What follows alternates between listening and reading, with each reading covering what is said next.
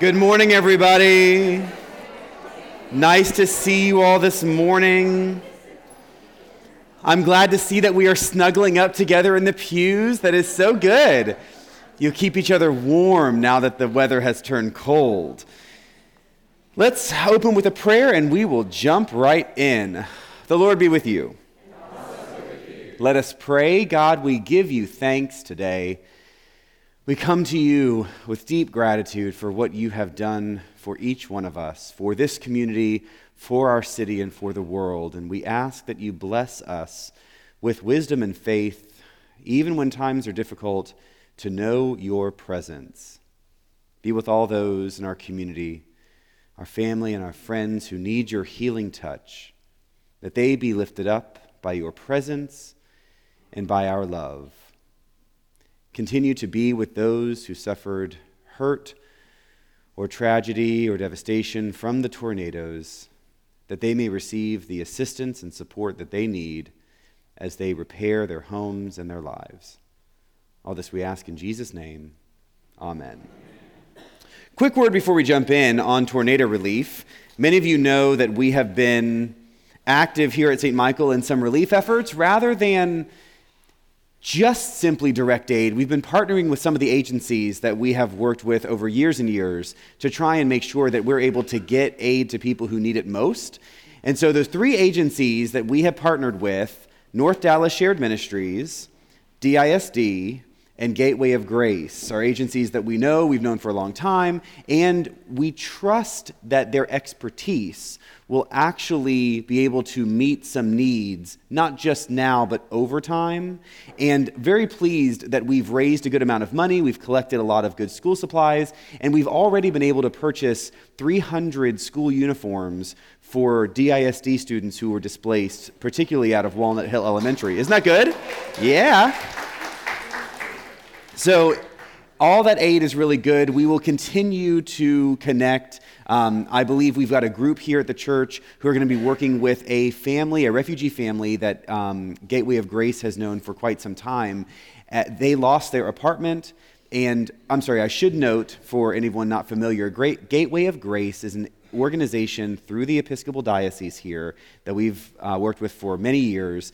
And when families arrive in Dallas who are refugees from somewhere, Gateway of Grace is one of the agencies that can help get them settled, get them IDs, get them job training, language training, really kind of incorporate them into the Dallas community. And one of the families that had been uh, received some of that support, they had an apartment, they were working, kids were in school, all that stuff their apartment was damaged beyond repair and they were displaced. And of course, they don't really have a safety net of sorts.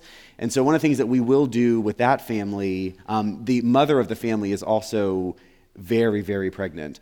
And so we're going to be replacing some bedroom furniture, getting things like a crib and some baby clothes and stuff that they were all, already had but were lost, was lost in the tornado, um, and be able to keep up with them over time. So we're doing some very specific good things. And so if you've given, thank you. And if you haven't yet and want to contribute, then you can visit our website and do so. And we'll keep this going over the next weeks and months as we help support. In addition, there are people in this congregation who suffered loss. Whether that is the annoying thing, like trees fell in their yard or on a fence that need to be cleaned up, all the way to the tornado really damaged their home and they cannot live there and has to be taken down and rebuilt. Everything in between. We first need to know if you know of people in the congregation who suffer damage. We've got a good list going of about, I would say, 30 people who had some kind of damage, a couple who did who will have to at least bring their house down to the studs, if not kind of start over again. Um, thankfully, though, every person we know so far is, uh, how might I say this, resourced enough to actually be able to rebuild this. Um, it is super frustrating and it's sad, and when you lose things, it's, it's hard. Um, but thankfully, they're not insecure in that financial sense, which is great. So, what we are doing is we're bringing them all together. This, this was my idea, which is funny um, be, because of the chapter 9 that we're going to look at today. Um, we're going to bring everyone together on Friday afternoon for a little cocktail party because we really just need to sit together and say, This is hard, right? And just kind of just be together, right? Because they don't need bottled water, they don't need socks, they, that's not what they need. What they really need is just a friend to sit with and say, This is really hard. And so we're going to bring them together. We're going to try and help them to be introduced to people in the congregation who may be able to walk beside them. I mean, one of, the, one of our members who lives by herself said, You know, I had to work with some contractors really fast I don't know if I'm doing the right thing. Well, there are some people in the congregation who actually can, just as a friend, say, that's actually a good, that's a good price, those are good people, that's good work, or that's a good timetable. Or I mean, can you imagine just the scale of significant home damage is more than I would know how to do. And so that's part of what makes a community like a church great is the social capital where if you need a helping hand, someone in the church can help. And that's part of the network that really makes being a part of a church even better than just the general spiritual formation. You just, you've got a friend. And so that's what we're doing more so for the people within the congregation. We, we have actually had a couple conversations, and we may continue this with some children of members who were really scared by the storm or are asking questions like, why would God destroy my house? Right? Well, as we know, adults struggle with, God did not destroy your house, right? That's hard for adults to understand. So, a five or eight or 12 year old, that's a big, big moment. And we want to make sure that we, I hate to say capitalize on the moment, but in a way, when bad stuff happens, we get to go deeper in our faith. And that's not just the adults, but it's the children too. And so we're trying to wrap around with all the families who may have suffered whatever kind of loss, minimal to major. So just so you know, um, keep all those people in your prayers. And if you happen to be someone who could maybe help a person in the congregation in some tangible way, please let me know because we'll try to make sure that you know who may need that help. Okay. Today we're looking at Genesis chapters 9 and 10. A reminder that our schedules on bookmarks are at all the doors. And if you want to be on our email list, please sign up. We've had new people sign up every single week this, um, this fall, so it's really great to continue to build this community. I've got a couple interesting questions that I think are kind of great. Um, the one that I'm going to address today was someone who was kind of putting some things together and they wrote to, to ask Is the writer of Genesis using Cain as a metaphor for the Israelites? Cain has broken something with God and is sent out to be a wanderer with no home. Hey, that's a good question. You know, some questions are just better than others. It's good. Um, so, what this question shows is this person is incorporating the complex idea that the Israelites have gone through the exodus out of Egypt, wandering in the wilderness, going into the promised land, building up a kingdom, and losing it and going into exile in Assyrian Babylon, right? All of that has already happened when they are writing these stories. I think it is a super astute observation to wonder if Cain, in a way, is representative of the wandering that Israel actually did in the wilderness, right? We will today talk about where Canaan and the Canaanites kind of root themselves because there is this sense of when the Israelites conquered the promised land, it was ordained by God to do so. That's somewhat problematic. We'll talk about that.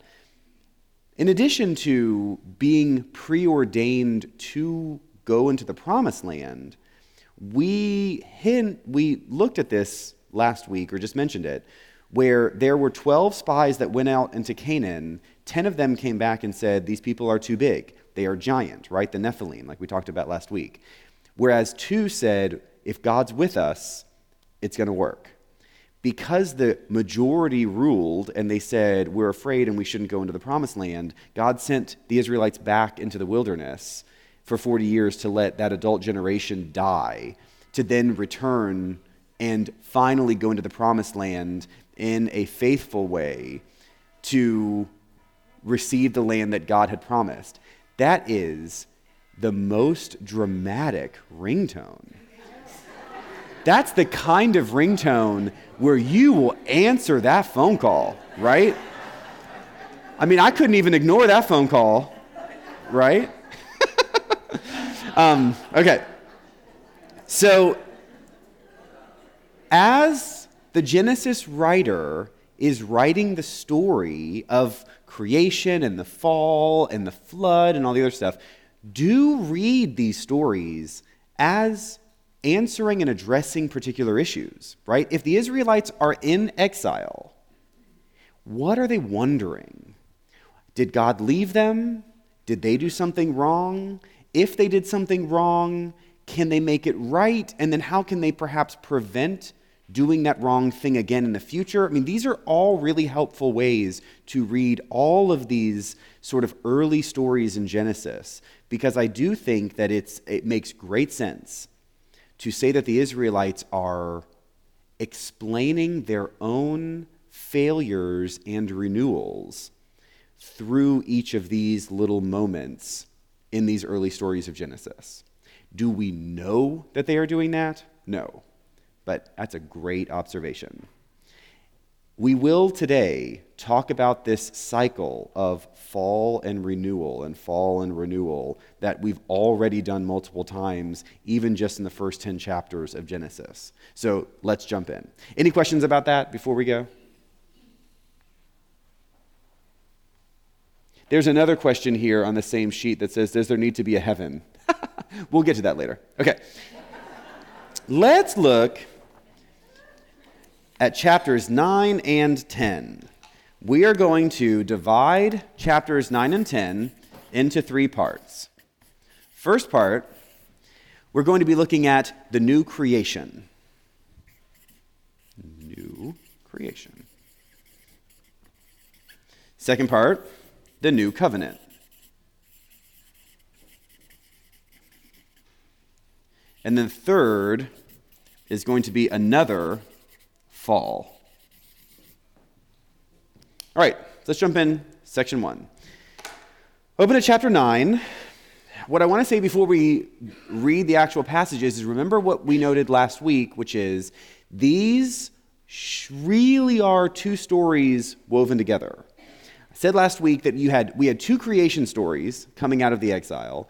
They, the Israelites ultimately kept them separate. You've got Genesis chapter 1, Genesis chapter 2. With the flood stories, we also have two different flood stories that for some reason were not kept separate and instead woven together. So as you read through chapters 7, 8, 9, 10, when a moment seems redundant, like didn't they just say that? Or if they said it one way, like take the animals on the ark two by two, and then they say it a different way take clean animals on seven pairs and unclean one. What in the world is that? Well, what that really is are these two different stories trying to address two different ideas being woven together. It's actually a little easier when they're separate. But because they're woven, as we go through, just keep that in mind that it could be part of story A and part of story B. Let's look at the end of chapter 8. We started to do this last week, but I want to kind of finish it. Noah comes out of the ark, I'm sorry, 820, chapter 8, verse 20. Noah comes out of the ark, he takes all the clean animals and he burns a clean animal as an offering to God on the altar the Lord smelled the odor of the offering, and it was pleasing. And so God says, I'll never again curse the ground because of humankind, for the inclination of the human heart is evil from youth. That is a really key idea. God has, in some way, noted that humanity has something in them that makes them imperfect. evil from youth. This kind of idea could pretty quickly become original sin, right? That is not a difficult connection to make. In the Hebrew, there is not there isn't this sense of theological sinfulness. It's more so about a propensity to make bad decisions. Now, propensity for bad decisions, original sin, totally reasonable. There is a good rationale for understanding that humans are made at their core sinful and need to be redeemed at some point. There is very clear reasons why early Christian theology developed this idea of sinfulness that needs to be wiped clean, or you need to be saved from the sin. That's why, in some of our oldest traditions, Roman Catholicism for one, newborn babies need to be baptized. There is this very short window. It was with the Jewish tradition, and it was also in the Catholic tradition and other Christian groups, where newborn babies are not these pure, faultless things. They're born with sin, and the baptism erases that sin. Um, I think most of us know that it was weird for me, I'll say, coming out of the Catholic Church into the Episcopal Church, where baptism's kind of when convenient, right? And not in the ugly sense, but in the sense that, okay, so baby's born, and then you start to talk with your family, right? Like, when can you be here? Here are some dates. Let's make sure everybody can show up. We'll have a nice party, and that sort of stuff. So if it's three, six, nine months later, no big deal, right? Because it's really about the celebration. And you want to make sure everyone can be there. Not so in the Catholic Church, because that child could die. And we don't want that child in hell. So, baby's born, baby gets baptized. I mean, you've got max like a week or 10 days, and that baby is baptized. As a chaplain in the hospital, when I interned as one, there were two moments when babies were born and there was a risk to their health. One was actually stillborn, and the other was born and they weren't sure if the baby would survive. And the immediate request was to baptize the babies right there. And of course, I did. Um, did you know that any baptized person can baptize someone else? We have a ritualistic representation of that baptism, but baptism is not something preserved for ordained people you can, in the name of the Trinity, baptize anyone with a little water. You just need water and the words, Father, Son, Holy Spirit, baptized. Occasionally, we get people who will come in and say, I was, I was kind of baptized, um, but not like really baptized. Can I really be, you know? We say, uh, we don't rebaptize. It may not have been. It may not have been as pretty or as elegant as you wanted it to be, but it's not about the aesthetic. So if it's just a little water from the water fountain on a table, like it's good. That's all you need. So I think here in this moment, we begin to see the root of what will ultimately become the sense of we're born sinful, and then we are made clean by God's grace. God's grace then becoming the literal incarnation in Jesus. Okay? Just put a, put a pin in that because we're going to keep on. And if you've got a question, I don't want to over, overwork that idea. Noah worships first. First thing that he does when he gets off the ark. That worship is also generous, even sacrificial. So think about it. He's only got the stuff in the ark.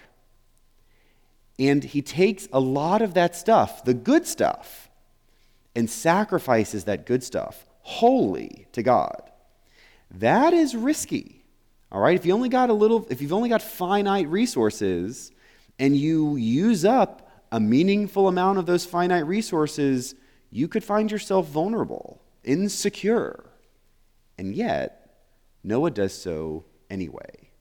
This is and will remain to now the fundamental idea around giving in gratitude to God is that it changes us. We, our faithfulness, grows and develops and becomes more solid when we give enough to feel the vulnerability, to actually rely on God. We don't like that.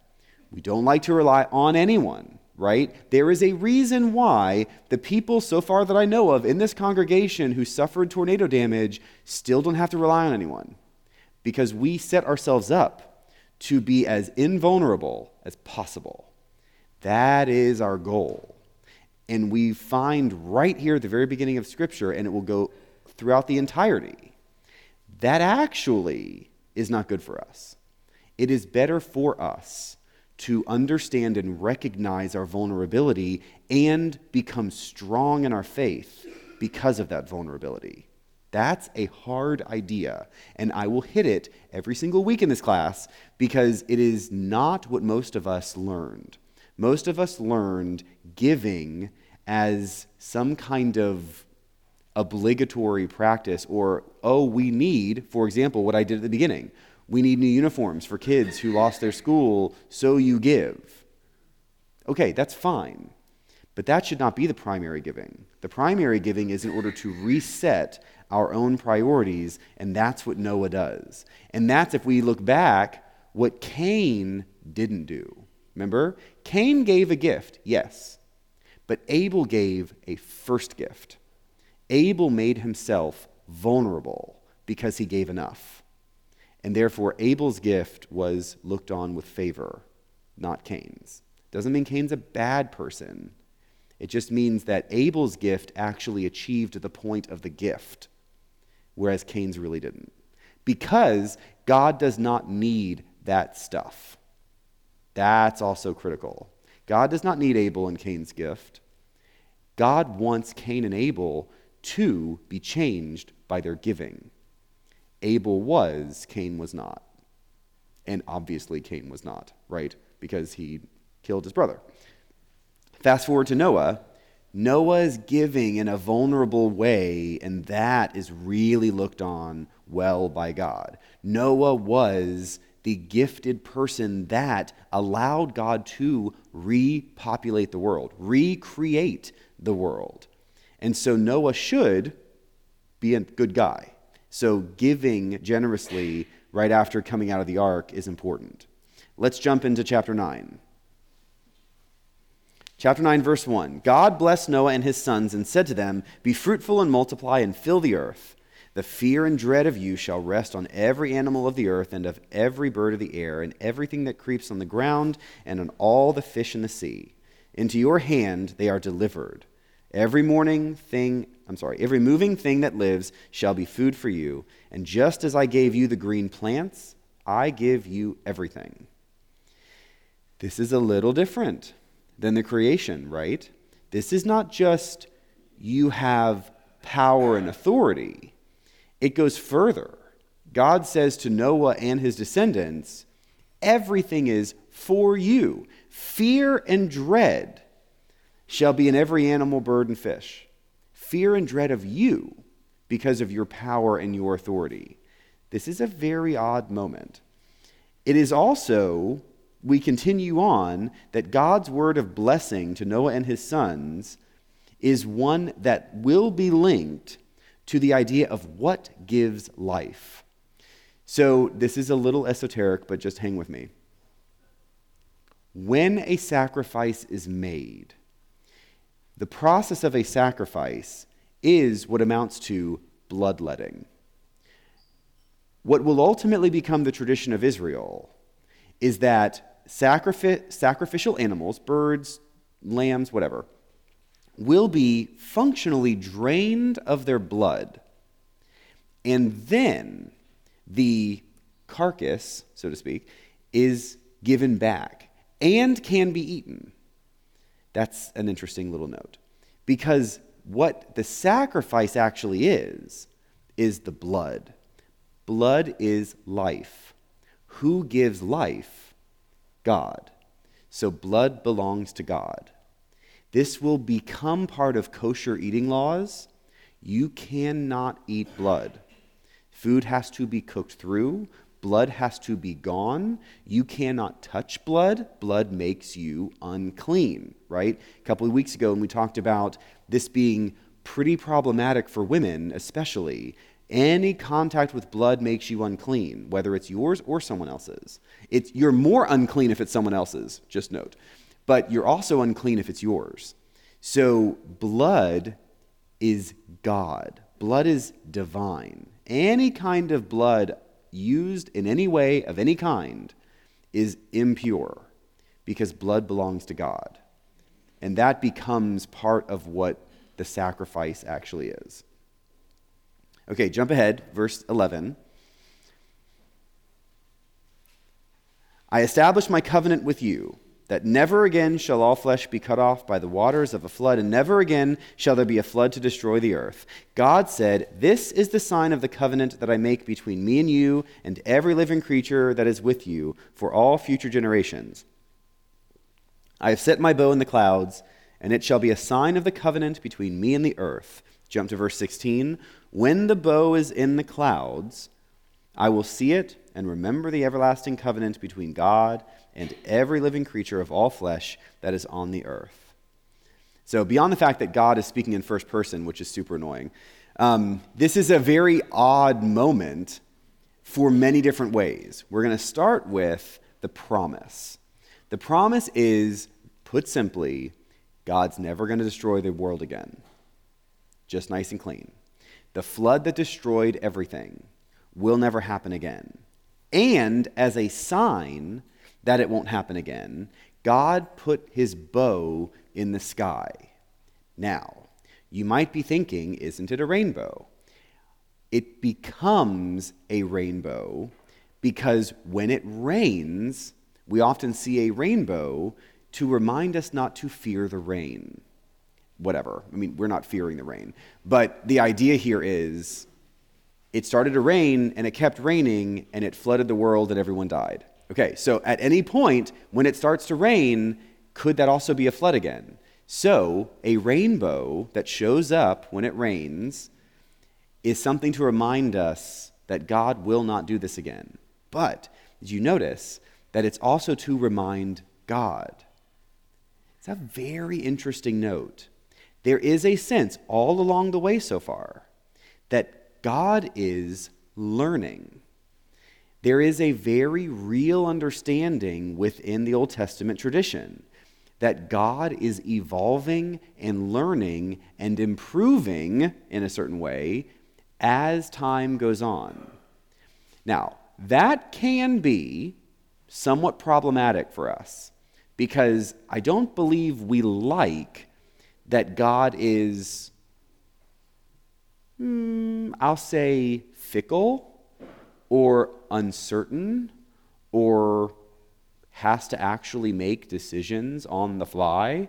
Do I destroy the world or not? Oh, there's a rainbow. I guess not. I mean, that seems a little seems a little unstable.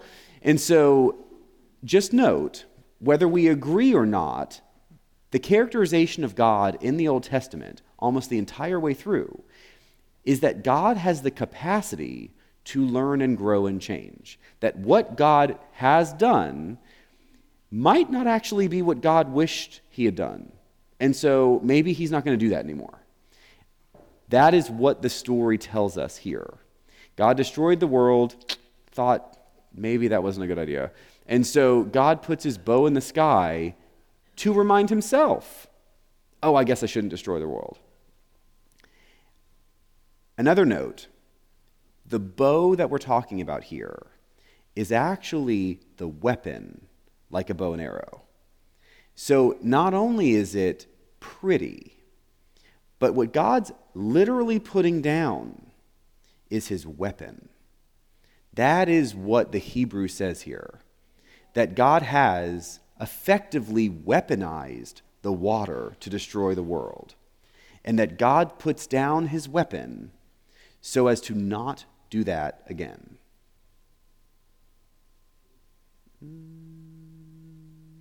All right. Questions about this? I agree. Okay, so I will repeat what Ann just said. Nitpicky things. If you sacrifice an animal and you only had two of them, guess which animals are now extinct, right?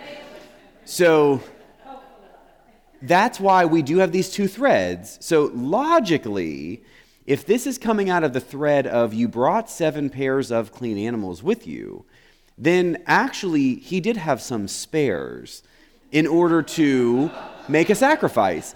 And if over here, before the flood, God actually says, bring seven pairs of clean animals, God is expecting a sacrifice.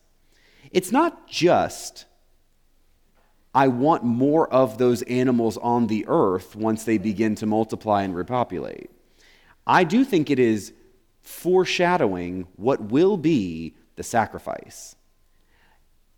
Also, if Noah's three sons become the fathers of the nations everywhere, then yeah, you get this genetic mess that, you know, everyone have like three arms and whatever. So part of part of what we have to do in the same way that if it was just Adam and Eve, same problem, worse problem maybe, or how about where did their wives come from? Like I hope they had a good amount of genetic diversity. Um, none of this is meant to be literal scientific genetic and whatnot. And to your point, there is a serious undermining of literalism. If just we take it literally, I mean, you can't sacrifice one of two animals and expect that they will then have offspring. It doesn't work. And unless one's pregnant, yeah, that's. That's a lot of hope. That's a lot of hope. All right, I saw another hand. Walking through that logically was great. Even without the logical kind of connections, I want you to really, really hear me say people wrote these stories. They are answering questions they have about the world that they experience. Their stories of God can I am perfectly comfortable with saying they are inspired. But nobody is writing down conversations between people and God. Like, that is not actually happening. And whatever people thought God said is akin to you coming and telling me that God told me to do a thing. Now, Maybe you heard a voice. We can talk about that some other time. But most of the time, when people tell me that, they are not literally hearing voices, they are feeling a movement inside them. Now, is that a true thing? Sure, it can be a true thing. But is that literal journalistic style record of a conversation that you had with God? Well, I don't think anyone would say yes to that. Um, interestingly, I took a film and religion class um, when I was in grad school, and I loved this class. And one of the movies that we looked at was called Household Saints. Any of you saw that movie? It is a you can't even find this movie digitally. Like you can't find a DVD, you cannot stream it, nothing. You can buy a VHS on Amazon. Like, thanks a lot. Um, but it was it was this great cast of people. If you think like Mystic Pizza, y'all remember Mystic Pizza, right? It's kind of that Long Islandy sort of whatever, and there's a you know the, the one of the the father he's a butcher, and you know I mean it's that kind of stuff. And what happens is the mother and father are super super Catholic, and their daughter who is raised in a Catholic school, when she's a teenager, begins to have visions of Jesus. And at first, it's amazing, right? Like our daughter's having visions of talking to Jesus. Like they begin to think, is she a mystic, right? Like all of these great mystics of the past. Except that then Jesus starts doing things like ironing clothes with her. And I mean, it's it begins to be like, I don't know, I, you know, is Jesus coming to like starch a shirt? That's not exactly, you know, probably the best use of his time. And so they start to realize that actually these visions of Jesus might be she is losing her mind. And ultimately, as the story goes, she's committed for what effectively becomes like a personality, mental break, schizophrenia. They never define what it is. But it raises the question you know, if you're having conversations under a tree with Elvis, you're crazy. If you're having conversations under a tree with Jesus, well, maybe you're a mystic. Hmm, is that is that actually different? Like if you literally see Jesus and he talks to you, yeah, are we okay with that? I mean, maybe. I don't want to say no because God's able to do whatever. But I do think that there is a sense where, so long as something that would be crazy in any other circumstance, insert Jesus here, then becomes legitimate, we just have to be careful. We just, that's all. And that's where community, you know, as Anglicans, that's where we get this idea of communal discernment. Because Anglicans don't really like the whole God spoke to me and now I'm going to do that thing. No, the better way to do that is God spoke to me and told me to do that thing. What do you think? And then you kind of get your people around you, and what your people can say is, Tell me more. Okay, so God said to do this, and that means your life would change in this way. Does that seem consistent with who you are and your giftedness and the way that you. And if people around you kind of affirm that message, okay, I mean, that, that's good. If your friends look at you and say, oh my gosh, that sounds nothing right, you might not have really talked to Jesus. That's, that's what I'm going to say. So, when it comes down to how you write a story, the Israelites are trying to answer questions that they find critically important. And the way they are answering these questions is by telling an ancient story that creates a foundation that allows them to draw the conclusions that make sense to them. If anyone were to defend a wrong that they did by creating a foundation through which that wrong is now validated, we would throw that argument out in court. That is not the way things work. We have established a way of understanding the world. We used to think that there were actual facts in the world. Recent history has shown us that people have now started to dispute facts. Um, now we trust gut instead of facts. I'm going to get off on the tangent here. So there's a there's an important thing that I this is not Bible study now. I think we should all be very aware of a material shift in the way that we see the world. We are now at a point in time in our country, now I'm talking about this is now America, where we have two conflicting ways of understanding reality. One is fundamentally what I would call expertise, and the other is gut. And we have now called into question the validity of expertise. We have called into question the the truth of discernible, demonstrable fact. And we have called that into question because some people feel it isn't right. Excuse me, but I will, I will get on my own little high horse for a second and say there are certain things that are factual, and it does not matter how you feel. It doesn't, your feeling is completely inconsequential with certain facts. Not everything. But if there are certain things that are provable, factual, whether you like it or not does not matter. Except now we have, in a relatively real sense, called facts into question. So,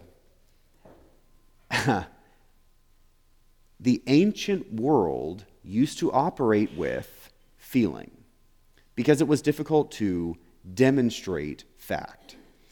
So, until we had effectively what would be like a scientific method of sorts, or even a legal structure that connected logically step to step to step in order to prove facts, you really, people, all they had was kind of how it felt, right?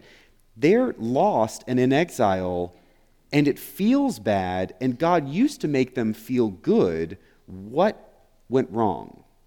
And so they're telling these stories in order to try and get them back to the feeling they used to have, that rootedness and that confidence and security of their faith in God.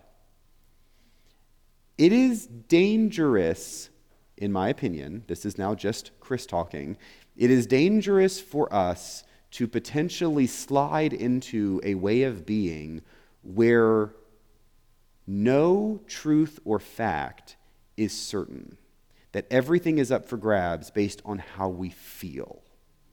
I think that is dangerous, and I will stop before I go too far. Okay, so to that end, no, don't clap for that. That's right. Um, so that's just that's just me in the world. Okay, so let's look at.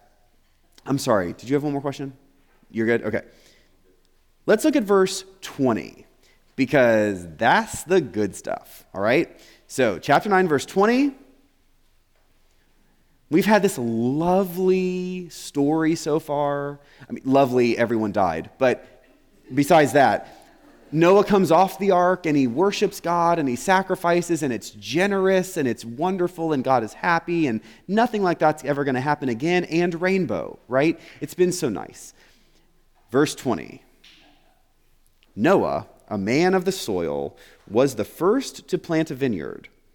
He drank some of the wine and became drunk, and he lay uncovered in his tent. And Ham, the father of Canaan, saw the nakedness of his father and told his two brothers outside. Then Shem and Japheth took a garment, laid it on both of their shoulders, walked backward, and covered the nakedness of their father. Their faces were turned away, and they did not see their father's nakedness. All right, we all clear what just happened? Noah grew some grapes, made some wine, got so sloppy drunk that he passed out naked. And his youngest son came in, went and ran to tell his brothers, You got to see dad. He is like naked in his tent. And his older two brothers, knowing that that is disrespectful, walked backwards with a blanket, covered Noah up, and left the tent. Okay, we good with this? We all know what just happened. Okay. This begins, not begins, this continues a cycle in Genesis of good people gone wrong. So, Adam and Eve, good people, they made a bad choice. And then God gave them another chance. Cain and Abel.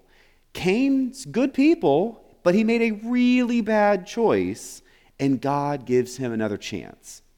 Humanity really good people who made macro bad choices, God destroys them, but effectively gives humanity a second chance through Noah. Noah, good person, makes a bad choice, gets sloppy drunk and naked, and then he gets ugly. And yet God will give them all a second chance. So, this cycle, we are in chapter 9, and that has happened that many times over and over and over again.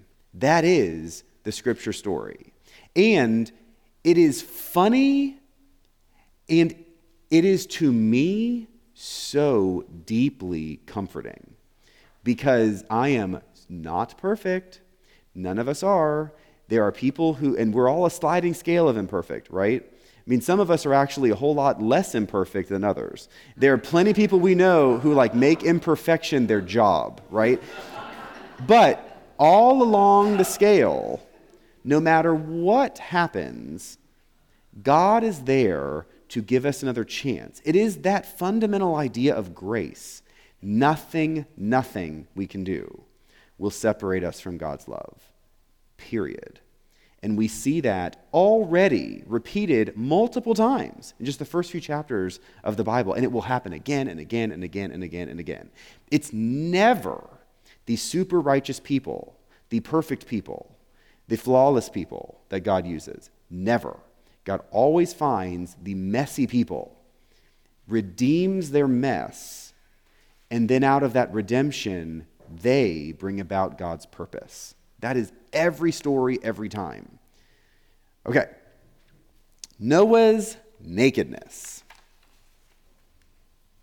this is such a weird story.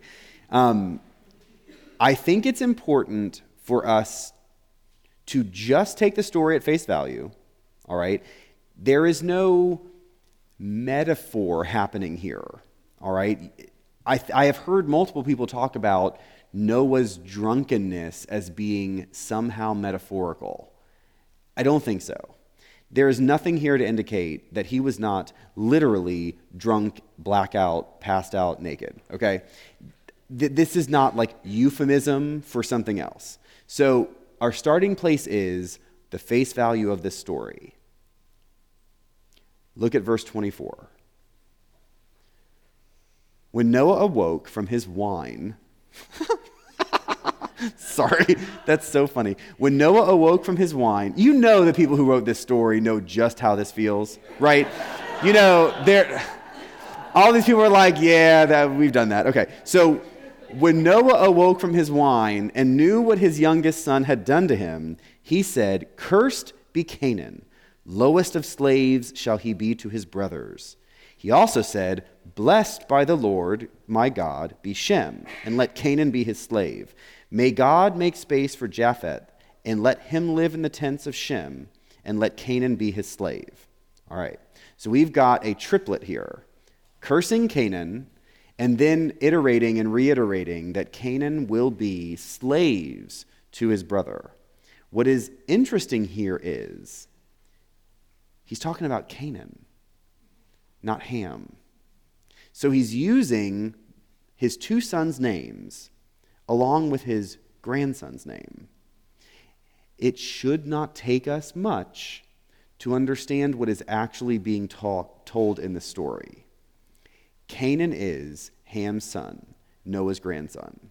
Canaan becomes the people, the descendants of Canaan, become the Canaanites. The Canaanites are the people who are living in what will be the promised land. When the Israelites come to the edge of the promised land and look out and see the giants, who are they looking at? The Canaanites. Those Canaanites, ultimately, two things happen.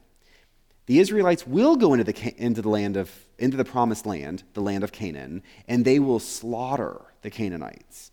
So on the one hand, we need some reason for that to be okay. Well, Noah cursed them, so maybe that's okay. Okay, there's that. The other is the Canaanites don't disappear.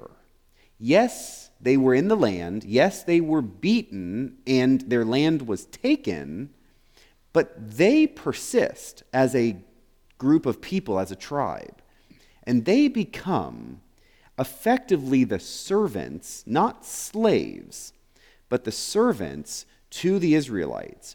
What we get, in effect, is a system like we know. In Texas, Latino people do jobs white people don't want to do.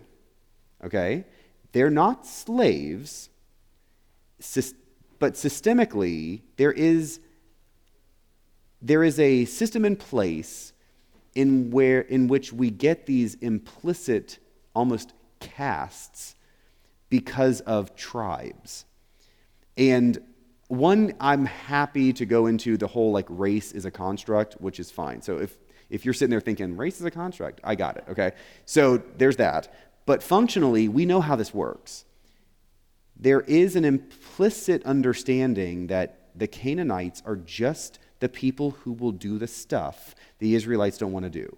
They're sweeping the streets, they're cleaning the toilets, they're setting things up, they're doing all of the messy, low jobs because the Israelites don't do them. The Israelites know this is how it was. And so, as they tell the story, there is a setup for why having the system be that way is okay with God. You see, they don't want to be godless people. They don't want to be bad religious people.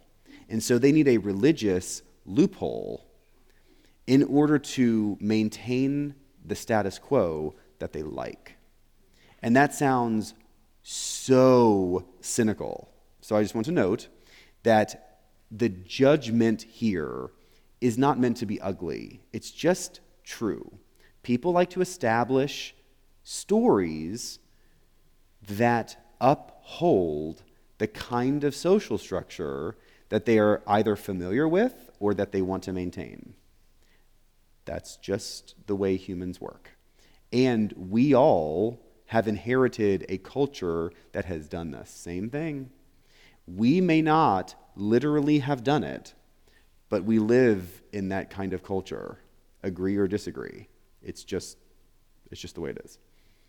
So, there is that idea with Canaan. The, the other reading of this moment that I just want to bring up is the phrase Noah's nakedness, like exposing nakedness. Um, the, the literal scripture passage is the nakedness of their father. The phrase there in Hebrew is one that is repeated in other parts of the Old Testament to identify sexual abuse. Isn't that interesting?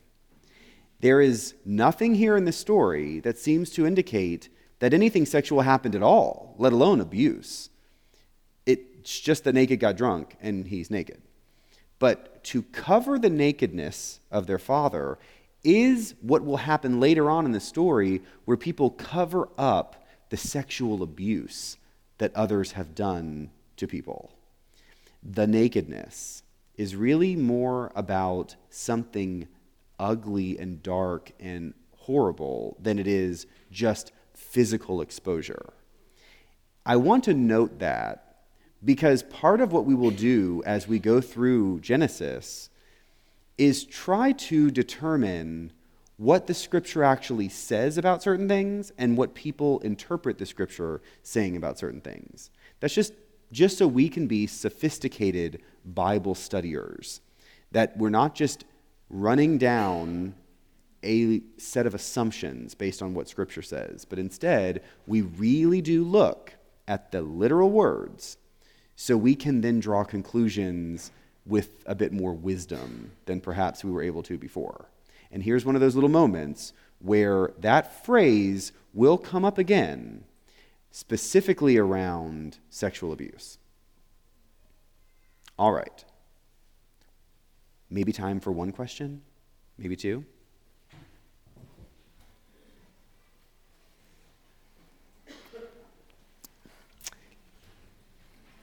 So, the way to kill a Bible study is to talk about sexual abuse. Sorry, man. Um, I will leave then with chapter 10 is another one of those moments like chapter 5 where we are getting from one place in time to another by lots of fathers, sons, grandsons, great grandsons, and we're just traveling toward what will ultimately be chapter 11 that we will get to next week. Thank you all. Have a great week.